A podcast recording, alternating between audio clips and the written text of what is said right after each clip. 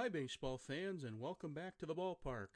This is the Pastime Timeline Podcast. I'm your host, Michael Wilkinson, and in this episode, we're looking at the 1903 Major League Baseball season, really the first year where you can call it Major League Baseball. In the same year, the Wright brothers discovered air travel and Henry Ford put the first motor vehicle on the market, the game of baseball began to take off as an industry, much like the transportation sector soon would. But first, the game's world had to secure peace and stability. The overwhelming success of Ban Johnson's American League in just two seasons as a major league pushed the established National League to the negotiating table. The AL had raided NL rosters and already gained the upper hand in attendance in several key markets. A couple more years at that pace could have put the older league in existential jeopardy. The problem needed to be addressed before the 1903 campaign commenced. It was time to return the competition to the field alone. Johnson led the AL delegation to the Peace Committee meetings in Cincinnati, while newly elected President Harry Pulliam headed the NL camp. I think it's fitting to note that the host city of the first known pro team would be the site of these talks. Pulliam had been elected in December 1902 to pursue peace. After several meetings, the national agreement was agreed to in early January, making the leagues separate but equal. Teams could no longer entice players in the other league to jump for more money. The reserve clause would be honored by both leagues, and there would be common contracts.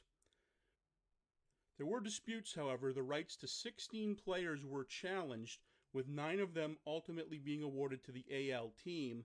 I think what happened was that the players had signed their reserve contracts from their prior team before being lured away with a contract from the other league, and they had to dispute. And this was the off season before 1903. So this was a clear win for the AL, who signed away stars such as Wee Willie Keeler and Sam Crawford in the final stage of the war. The entire big leagues would play under a common set of rules, meaning the AL had to agree that foul balls before two strikes on the batter would be counted as strikes. That alone would balance the statistical scales between the leagues, particularly in terms of batting average and on base percentage. Also, the pitcher's mound was set at a standard of 15 inches of height. That will fluctuate, we'll see, throughout history. Despite a lack of bargaining power, the NL did make a last ditch desperate attempt at remaining the only major league. Pulliam offered to accept four AL teams as part of a 12 franchise merger, but the AL swatted that prospect away without flinching. In fact, the question begging to be asked is why would Johnson promote a truce at all when his league had all the momentum? He could have decided to extend the war and perhaps eventually put the rival league out of business. But Johnson, like Albert Goodwill Spalding before him, was a statesman and a true ambassador of the game. He knew having two full and successful leagues was the best thing for baseball. But of course, Johnson also received notable concessions from the rival league, none bigger than the official placement of the AL's Baltimore franchise in New York City. The team was bought by a pair with suspected ties to gambling and political corruption and played in a new ballpark constructed at the highest point of Manhattan. This would be the last franchise relocation for 50 years in the game. The AL did have to agree to stay out of Pittsburgh, and that city has remained a National League stalwart to this day. The organized sports government would be a three man national commission formed by league presidents Johnson and Pulliam, as well as Cincinnati president and Johnson friend Garry Herrmann as the ostensibly objective tie breaking vote. In 1903, Johnson banned any type of gambling from AL ballparks, but ironically, it was the biggest game fixing scandal in sports history that would take power out of his hands and into those of a single MLB commissioner fewer than 20 years later. The national agreement aimed to, quote, perpetuate baseball as the national game of America and to surround it with such safeguards as to warrant absolute confidence in its integrity and its methods, and to promote and afford protection to such professional baseball leagues and associations as may desire to operate within its provisions. Unquote. The National Association of Professional Minor Leagues also signed, as all leagues, major and minor, pledged to work together to grow the sport. Once the overall agreement was in place, the regular season unfolded without much drama. Boston in the AL and Pittsburgh in the NL had their respective pennants in hand by mid September. Part of the national agreement stated the two league champions could agree to stage a Major League World Championship Series, the first such affair since 1890. Boston owner Henry Killilea and Pittsburgh's Barney Dreyfuss were each up to the challenge. The biggest obstacle ultimately was making sure the Boston players got paid for the extra work. Their contracts expired on October 1st, but they were guaranteed two weeks' salary plus proceeds. The series was seen as free publicity in a decade when owners started a mass marketing campaign. So the first modern era World Series was on, and we'll discuss that quite eventful series to close this episode. Now, the timeline of events for the Major League season of 1903. It was January 9th when, after the series of meetings in Cincinnati, the National and American Leagues agreed to coexist as two separate but equal leagues. January 12th, shortly after being named Detroit's new player manager, pitcher Win Mercer commits suicide in San Francisco after being suspected of misappropriating gate receipts from California Winter League games. It seemed he needed the money for his gambling problems. March 12th, the Greater New York Club of the AL is officially admitted. The roster is filled with well known stars to help the team compete with the NL franchise in town. April 14th, a disgruntled Ed Delahanty reluctantly returns to Washington's AL team when the peace agreement nullifies a three year contract he had signed with New York of the National League. April 17th, Brooklyn stages its first Sunday home game of the 20th century by charging fans no admission to get around blue laws, but requiring them to buy a scorecard to enter. Brooklyn beats Boston on that day 9 0. May 6th, Chicago wins despite tying the AL mark with 12 errors in one game. They were helped out by the opponent as Detroit commits six in the same contest. May 11th, in his first start since throwing a perfect game six days earlier, Boston Cy Young blanks Detroit 1 0 in 15 to extend a scoreless inning streak that would eventually reach 45. In the process, he extends his major league record for hitless innings to 24. May 17th, Cleveland and New York of the American League play a contest in Columbus, Ohio, because Sunday games are not allowed in Cleveland. The displaced home team wins 9 to 2. June 9th, Philadelphia's NL squad scores a run off rookie Kaiser Wilhelm in the fourth inning at Pittsburgh to snap the home team's record of 57 straight scoreless innings. June 25th, Boston National League pitcher Wiley Piatt works both ends of a doubleheader and despite giving up just one earned run the entire day, becomes the last pitcher to lose two complete game starts in a single day. July 2nd, a very sad note. Remember, I mentioned Ed Delahanty going back to Washington, not being happy about it. Well, he abandoned his Washington team in Detroit after some rules violations. Then he boards a train and is thrown off, reportedly for rowdy behavior. Then, as he's trying to walk the trestle above, he falls to his death trying to cross the railroad bridge over the Niagara River. Now, to this day, I believe that the true information as to what really happened is not known, but a very, very sad note. His lifetime batting average of 346 puts Delahanty into the Hall of Fame. In better news that day, Jack Doscher becomes the Major's first second generation player. His father, Herm, played for three teams in the 19th century. July 14th, in a 4 3 12 inning win over Boston, Cleveland shortstop John Gochnauer ties a 15 year old Major League record for the longest game at short without a single chance in the field. However, Gochnauer would still make a 20th century record 98 errors.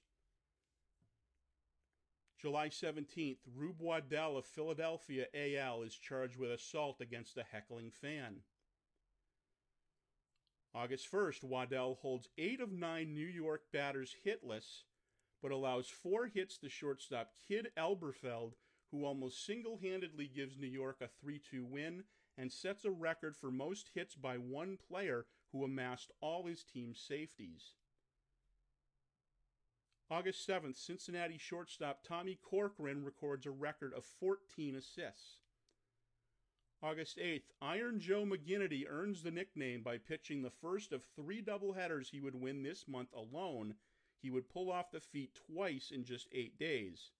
Should note that Iron Joe, the nickname, did not come from baseball. It came from the fact he was an iron worker in the off season. Also on August 8th, another terrible tragedy. The worst ballpark disaster kills 12 and injures nearly 300 more at Philadelphia's Baker Bowl. A portion of the left field bleachers collapses during the fourth inning of the second game of a doubleheader.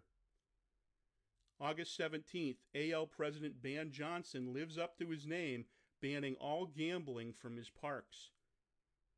August 20th, Pittsburgh makes six errors in the first inning of an NL loss to New York. September 3rd, Cleveland's Jesse Stovall registers the longest shutout by a pitcher making his big league debut. He blanks Detroit 1 0 over 11 innings. September 5th, Boston's Patsy Dougherty sets an AL record with three triples in a single game.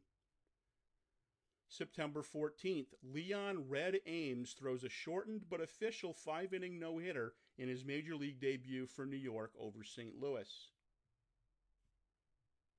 September 15th, New York National League rookie Hooks Wiltse beats Boston 3 2 to establish a major league record with his 12th consecutive victory to start his career.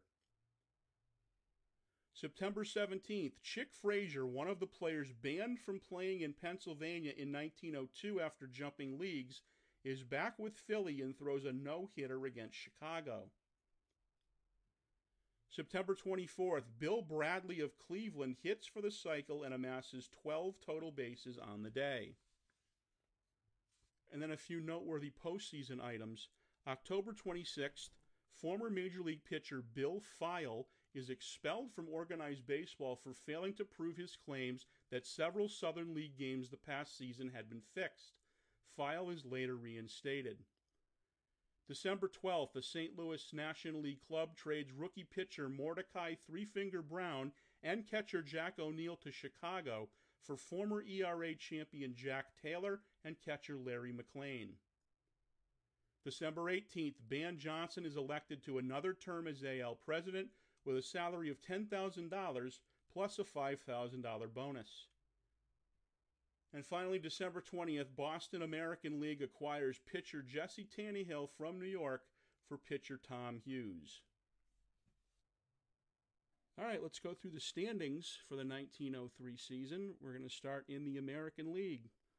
First place and champion Boston, 91 wins, 47 losses. Second place Philadelphia, 75 and 60, 14 and a half games out. Third place Cleveland, 77 and 63, 15 games back. Fourth place New York, 72 and 62, 17 games out. Fifth place Detroit, 65 and 71, 25 games out of first. Sixth place St. Louis, 65 and 74, 26 and a half games off the pace. Seventh place Chicago, 60 and 77, 30 and a half games out. So Chicago falling precipitously over the last two years since they won their pennant in 01. And last place, eighth place, Washington, 43 and 94, 47 and a half games out. And unfortunately for the fans of the nation's capital, that would be an all too common occurrence um, until they finally broke through in the 20s. Final National League standings. First place champion, three time champion Pittsburgh, 91 wins, 49 losses. Second place, New York, 84 and 55, six and a half games back. So John McGraw making tremendous strides in his first full season there as manager. Third place, Chicago, 82 and 56, eight games out. It seemed to be a good race for a while between Pittsburgh, New York, and Chicago, but the uh, defending champs pulled away in the end. Fourth place, Cincinnati, 74 and 65, 16 and a half games back. Fifth place, Brooklyn, 70 and 66, 19 games out. Sixth place, Boston, 58 and 80, They were 32 games off the pace. Seventh place, Philadelphia, 46, excuse me, 49 and 86, 39 and a half games behind. And last place, St. Louis, 43 and 94, 46 and a half games out. And now the league leaders for 1903, starting in the AL again. And once again, Napoleon Lajoie wins another batting title for Cleveland, 344. I also saw uh, books where it was 355. Not sure if that was a mistake, but it seemed like 344 was the uh, more common record for him there. So we're going to go with that. Home run champion and also RBI champion, same guy, Buck Freeman of Boston, 13 homers, 104 RBI. Harry Bay of Cleveland wins the stolen base title with 45. And in terms of runs scored, Patsy Dougherty of Boston, 107, pacing the league. Pitching leaders wins once again Cy Young 28 that seems to be his title just about every year. ERA champion Earl Moore of Cleveland 1.74. And in K's Rube Waddell once again over 300 302 for Philadelphia. National League leaders, batting champ, Honus Wagner, Pittsburgh, 355. This was the first year where Honus settled in at his shortstop position, which he'll pretty much maintain the rest of his career. He did bounce around a little bit, but until that point, he had really been a utility player. Home run leader, Jimmy Sheckard of Brooklyn with nine. So the home run uh, totals in the National League remain lower than the American League at this point. RBI leader Sam Mertes of New York, 104. Stolen base, two guys with 67. Sheckard, who I just mentioned, Jimmy Sheckard of Brooklyn, and Frank Chance of Chicago. Noteworthy because Chance is a first baseman. I believe that's still a record for uh, stolen bases for a first baseman. Runs leader Ginger Beaumont of Pittsburgh, 137. So the former batting champ for Pittsburgh, uh, once again leading the league in runs scored. In terms of pitching, wins leader Joe McGinnity leads all of baseball, 31, and his teammate Christy Mathewson bringing up the rear on him with 30. So two 30 game winners for New York, and that's going to pay off in the next few years for them. McGinnity, the Iron Man, 434 innings pitched, which was a National League record at the time, and I assume still is. That's an incredible number. ERA winner, Sam Leever of Pittsburgh, 2.06 for the season. And as I mentioned, Mathewson uh, building his legacy as a tremendous performer. 267 strikeouts to lead the league for John McGraw's New York. And finally, we have a postseason to talk about the first ever World Series. This 1903 Major League Baseball Championship Series served as an informal trial run for the formal World Series, which would begin in 1905. The best of nine format used in the 03 series would be used a few more times, but would ultimately be dropped in favor of a best of seven series. Similar to the early years of the NFL versus the AFL in the Super Bowl, the established league's champion was viewed as an overwhelming favorite. The National League desperately wanted to prove that despite the setbacks it suffered, it still played a superior brand of baseball. And for the first four games, it appeared Pittsburgh was well on its way to a decisive victory, but the NL would suffer another L before 1903 ended as Boston rallied for a 5 3 series win. Boston's fans had a huge hand in turning the series around. Led by the Royal Rooters fan club, they berated the Pittsburgh players and downright annoyed them with nonstop singing of the song Tessie. The fight song from a 1902 Broadway show would be resurrected as Boston's next run of titles a century later. The original version came ad nauseum throughout the series by the Rooters, one of whom was the mayor of Boston and the grandfather of President John Fitzgerald Kennedy. Boston coasted to the pennant by 14 and a half games behind the pitching trio of Cy Young, Tom Hughes, and Bill Dinneen, who all surpassed 20 wins. Buck Freeman led the AL in homers and RBI, as I mentioned, while Patsy Dougherty set the table, scored a league high 107 runs. The club had 112 triples during the regular season. I believe it was easier to hit triples back then because of certain ground rules in the outfield, because they would have fans coming up right up against a rope. And certain uh, ballparks, if it went into the crowd, it would be an automatic triple. So much more prevalent then than it is now. But 112 triples, certainly uh, a lot easier to score lots of runs if the guy ends up on third base. The comparable Wagner won the batting title and paced the Pittsburgh attack along with player manager Fred Clarke and league runs leader Ginger Beaumont. All three hit over 340. Deacon Phillippe became Pittsburgh's new ace during the season following the defections of Jack Chesbro and Jesse Tannehill to New York. The control master Phillippe posted a mark of 25 and 9 during the season. Further filling the void left by Chesbro and Tannehill was 1903 ERA champ 25 game winner Sam Leever. Phillippe's Herculean performance in the first World Series is noteworthy, but in the end unfulfilling. He threw five complete games out of eight games played, going 3 and 2 with an ERA under 3. His victories in games 1, 3, and 4 put Pittsburgh up 3 to 1 in the series. However, he lost game 7 7 to 3 and then the clincher 3 0 to Dinneen in game 8 Phillippe had to work more than half of the innings in the series. Despite being huge favorites, Pittsburgh simply ran out of pitching. But the Pittsburgh lineup must share much of the blame as well, whether it was Tessie or Boston's pitching. In five losses, the three time NL champs scored a total of eight runs. In game one, Jimmy Sebring hit the first World Series home run of all time. He drove in four in Pittsburgh's 7 3 win. Bill Dinneen tossed a three hit shutout in game two, a 3 0 Boston victory. Dougherty supplied the offense in that game with a pair of homers. Phillippe won game three, 4 to 2 in Boston, and game four, 5 to 4 in Pittsburgh. He held off a late Boston rally in the ninth inning in game four, and it looked like Pittsburgh was well on its way to the title. But Boston's comeback started in western Pennsylvania, spurred on by the rooters who'd made the trek there.